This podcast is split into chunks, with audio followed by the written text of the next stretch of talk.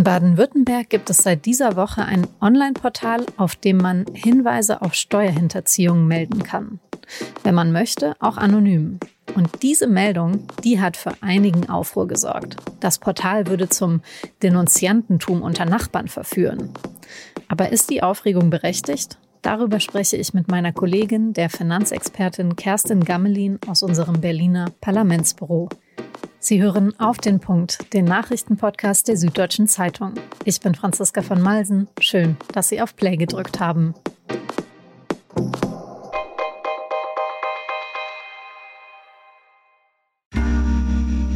Werbung.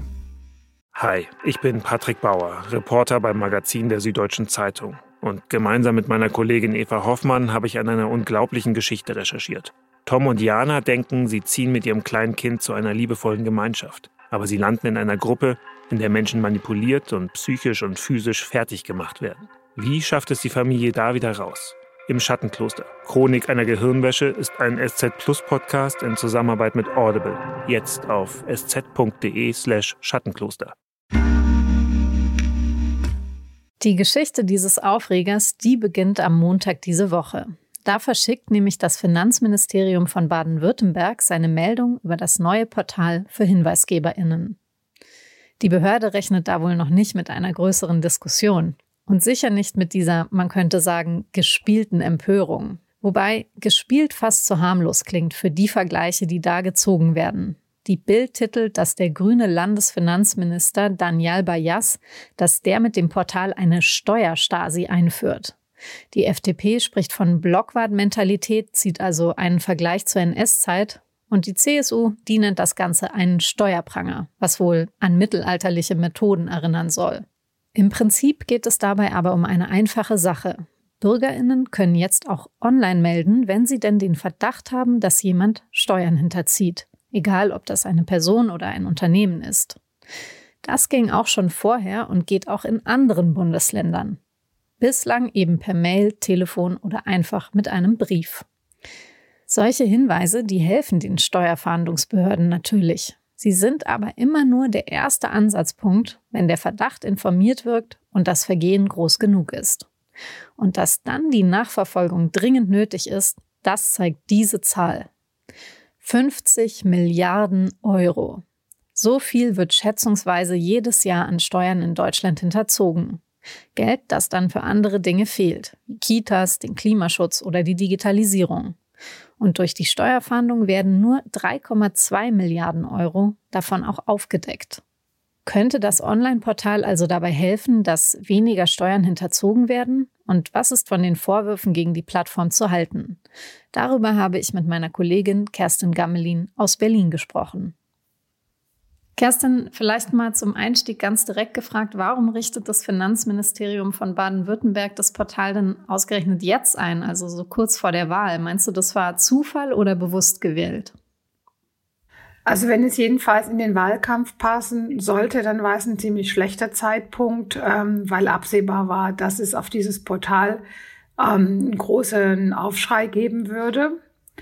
Es ist aber Teil der Regierungsstrategie in Baden-Württemberg. Also der Finanzminister hat sich das äh, Portal ja nicht ausgedacht, sondern das ist ja auch Teil äh, des Regierungspakets, äh, was dort verabschiedet worden ist. Und in der Regierung sind die Grünen und auch die CDU. Und ich glaube, die haben dann alle zusammen beschlossen, dass man eben dieses Meldeportal einrichtet. Eigentlich auch unter der Devise, guckt mal, wie modern wir sind. Bei uns kann man jetzt schon digital Steuerhinterzieher melden. Ja, das ist ja dann einigermaßen nach hinten losgegangen, kann man sagen. Warum gab es denn jetzt diesen Aufruhr? Also hat das was mit dem Wahlkampf zu tun? Ja, es ist natürlich ein heikles Thema. Äh, es hat, ich glaube, das hat zwei Komponenten. Einerseits hat es natürlich mit dem Wahlkampf zu tun, wo ähm, jede Partei jetzt versucht, äh, auch auf Kosten von anderen Parteien Kapital zu schlagen. Und genau das ist jetzt passiert äh, bei diesem Meldeportal. Es gibt ja in der Vergangenheit in Deutschland durchaus sehr negative Erfahrungen mit Denunziation. Also äh, die Vergleiche wurden ja herangezogen, die Nazi-Zeit, auch die Stasi-Zeit. Das ist beides, glaube ich, überhaupt nicht zu vergleichen mit diesem Portal, was jetzt digitalisiert an den Start gegangen ist. Ähm, aber es ist natürlich andererseits jetzt nicht unbedingt Aufgabe der Bürger, dafür zu sorgen, dass der Nachbarn auch Steuern zahlt, sondern das ist Aufgabe des Staates. Der hat dafür Strukturen und ähm, er hat dafür eine Finanzbehörde, Finanzpolizei sogar und die müssen eigentlich dafür sorgen, dass dann auch Steuern gezahlt werden. Andererseits äh, kann man schon verstehen, dass die Bürger, die selber Steuer zahlen, auch äh, wollen, dass der Nachbar Steuern zahlt. Ich habe mich ein bisschen gefragt, ob nicht vielleicht doch auch ein klein bisschen was dran ist an den Vorwürfen. Natürlich nicht in der Drastik, wie sie gemacht wurden, aber es ist ja letztlich schon dann eine besonders einfache und schnelle Möglichkeit, vielleicht auch jemanden, den ich nicht leiden kann, dem eins auszuwischen, indem ich eben schnell mal eine Meldung mache. Gucken Sie doch bitte mal hier bei meinem Nachbarn genauer hin. Ja, genau. Diese Gefahr besteht natürlich auf jeden Fall. Ne? Der Nachbar hat was über den Gartenzaun geworfen und jetzt äh, hat man irgendwie das Gefühl, jetzt muss ich dem mal eine reindrücken. Aber da glaube ich, da muss man jetzt aufpassen, ähm, dass man Menschen, die so veranlagt sind, und ich möchte ehrlich gesagt jetzt nochmal betonen, dass ich nicht glaube, dass die Mehrheit der Menschen in Deutschland solche Menschen sind, die dann äh, nichts Besseres zu tun haben, als sich mit den Nachbarn anzulegen. Aber ja, es gibt sie. Und da müsste man, glaube ich, auch ein Tool einbauen, dann äh, in diese Meldeportale, dass solche Menschen, die dann nachweislich andere einfach denunzieren und eben ähm, sich schlecht verhalten und anderen Menschen eins auswischen wollen, dass da auch äh, man sich überlegt, wie man das sanktionieren kann. Ja, das ist das eine. Und dann ist es ja auch so, dass tatsächlich ähm, viele Steuervergehen oder auch andere Vergehen im Finanzbereich, man denke nur an Wirecard, eben nur dadurch aufgedeckt werden können und überhaupt ans Licht kommen, dass es eben Whistleblower gibt, die eben melden, hey, hier läuft was schief, bitte schaut, es, schaut euch das mal an. Genau, also es gibt sozusagen ein, ein, ein wide range, würde man sagen, äh, von Menschen, die äh, hingucken, dass alles mit rechten Dingen zugeht. Äh, das fängt bei diesem Meldeportal an und das geht dann weiter auch über Menschen, die denken, okay, in meinem Unternehmen, da läuft was falsch und die sich dann äh, vertrauensvoll an bestimmte Stellen wenden können, um das aufzudecken. Das sind dann die Whistleblower, so wie wir sie kennen. Und äh, die sind eigentlich für ihre Informationen, die man sehr oft dankbar annimmt, bisher noch nicht richtig geschützt. Und deswegen gibt es auch eine EU-Richtlinie, die diese Whistleblower schützen soll. Die ist auch schon 2019 verabschiedet worden. Sie ist allerdings in Deutschland noch nicht verabschiedet worden und wird wahrscheinlich auch nicht mehr in den nächsten drei Wochen verabschiedet werden. Interessant ist aber eben nur, dass diese Richtlinie nicht umgesetzt wurde bisher wegen des Widerstands der Union. Und da schließt sich der Kreis in den Wahlkampf eigentlich. Ne? Die Grünen, die sagen, wir sind hier, wir drängen darauf, dass äh, Steuern gezahlt werden und dass man auch äh, Hinweisen nachgehen kann. Die kriegen sozusagen Hass und Häme im Netz während ähm, jetzt die Union äh, oder auch die CSU, die in Bayern ja ein ähnliches Portal schon lange hat, diesen Shitstorm nicht abbekommen. Also das ist eindeutig Wahlkampf. Was würdest du denn sagen, was ist das beste Mittel gegen Steuerhinterziehung und ist das Portal dann nicht doch ein wichtiger Schritt? Es gibt ja in Deutschland noch ein großes Geheimnis, das quasi heilig ist, und das ist das Steuergeheimnis. Und das führt eben auch dazu, dass Menschen nicht wissen, was der Nachbar verdient, was ähm, andere verdienen.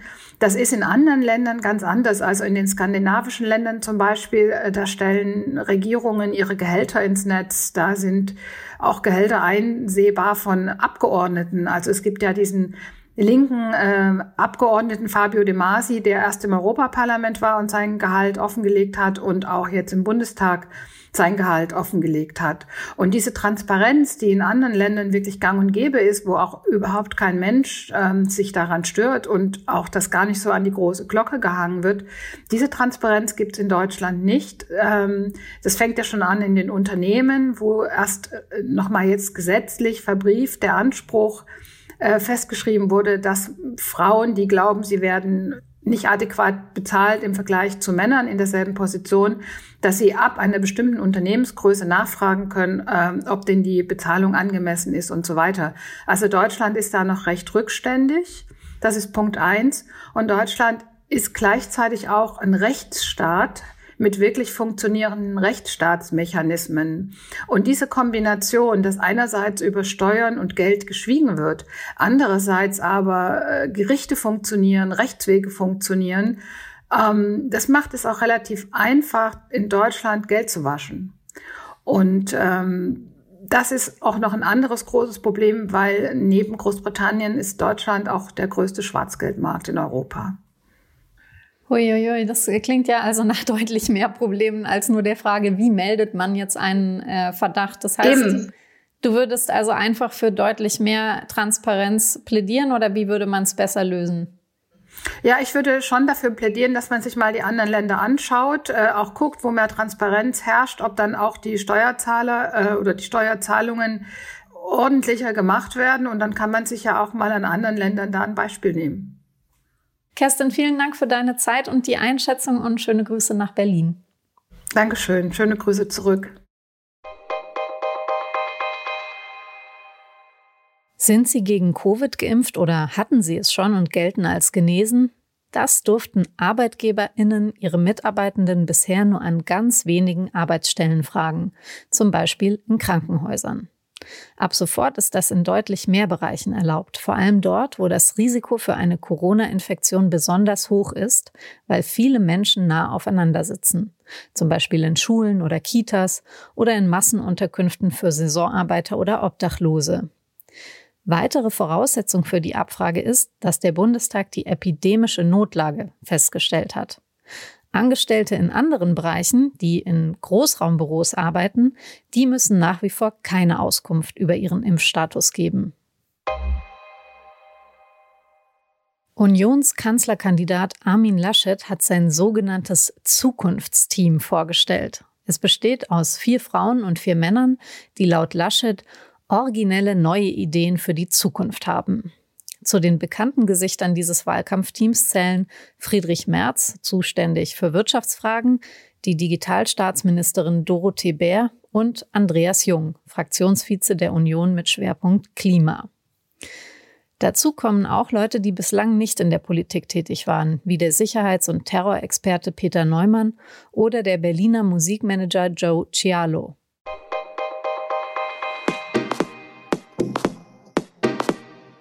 Eine, die sich aus dem aktiven Zukunftsteam der Union ja auf jeden Fall verabschiedet, ist Angela Merkel.